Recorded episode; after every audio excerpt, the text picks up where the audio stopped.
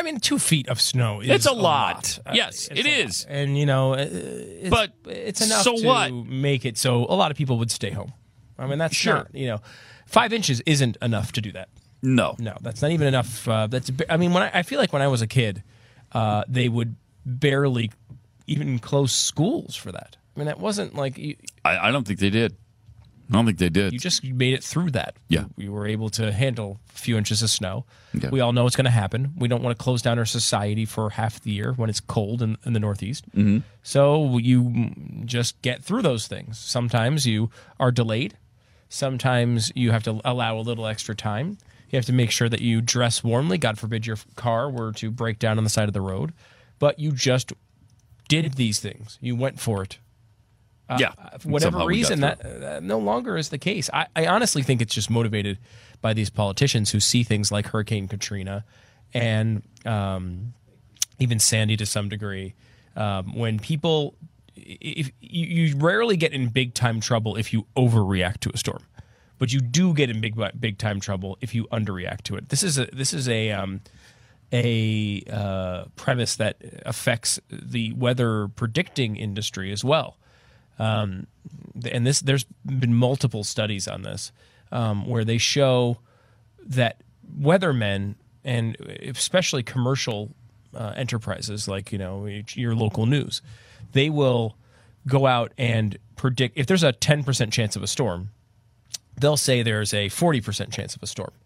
Because if they say a ten percent chance of a storm, no one will believe the storm is coming. And then if it does come, which it should, one out of ten times by these percentages. Mm-hmm. If it does come, then everyone will be like, you said there's only a ten percent chance and now it's snowed. But if you say there's a forty percent chance of snow and it doesn't snow, then everyone's like, oh, thank God. It didn't snow. Like, they don't care when you miss that way. And I think politicians are learning that as well. They're learning that, look, you know, if we say it's going to be the biggest, uh, you know, uh, snow uh, ever, and we sort of over prepare for it and it doesn't happen, we can say, look, better safe than sorry. We were prepared. Uh, and in, on the other side, if we under prepare for it and it gets really bad, we our entire career is ruined. So while we might take a little ribbing in the media, people will mock us a little bit and they'll say, oh, you overreacted. Uh, you know, and we'll spend a little bit of money we didn't have to spend, blah, blah, blah. My career is still intact at the end of this. And I swear these guys are just working, uh, you know, self-preservation. You know, they, they, I don't think they even, at this point, care whether what they're doing is the is the best thing. It's just the thing that's going to keep them going. I, it's aggravating. Yes. And and then you couple that with the global warming B S, and I can't even take it. Yeah, it's just too much to even handle. Um, Bill Nye, the science guy on the blizzard on M S N B C, uh, here's that buffoon from yesterday. I just want to introduce the idea that this storm is connected to climate change. I want to introduce that idea. I know there'll be certain viewers who will become unglued. They're throwing things at their television sets and so on. But is the economic effect of storms like this is huge.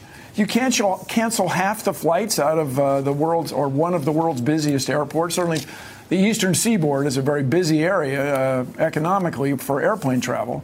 And so when you start having these big storms and you don't have the infrastructure to deal with it, you're costing your society a lot of money. And we're in the developed world where we can handle this stuff. So I just want to introduce the idea that the strong winds that we had in Southern California, the very strong winds that will be associated with this storm in the next mm. uh, couple days, these could be connected to climate change. Now, this, proving any one storm is connected, especially cold weather events, is quite difficult.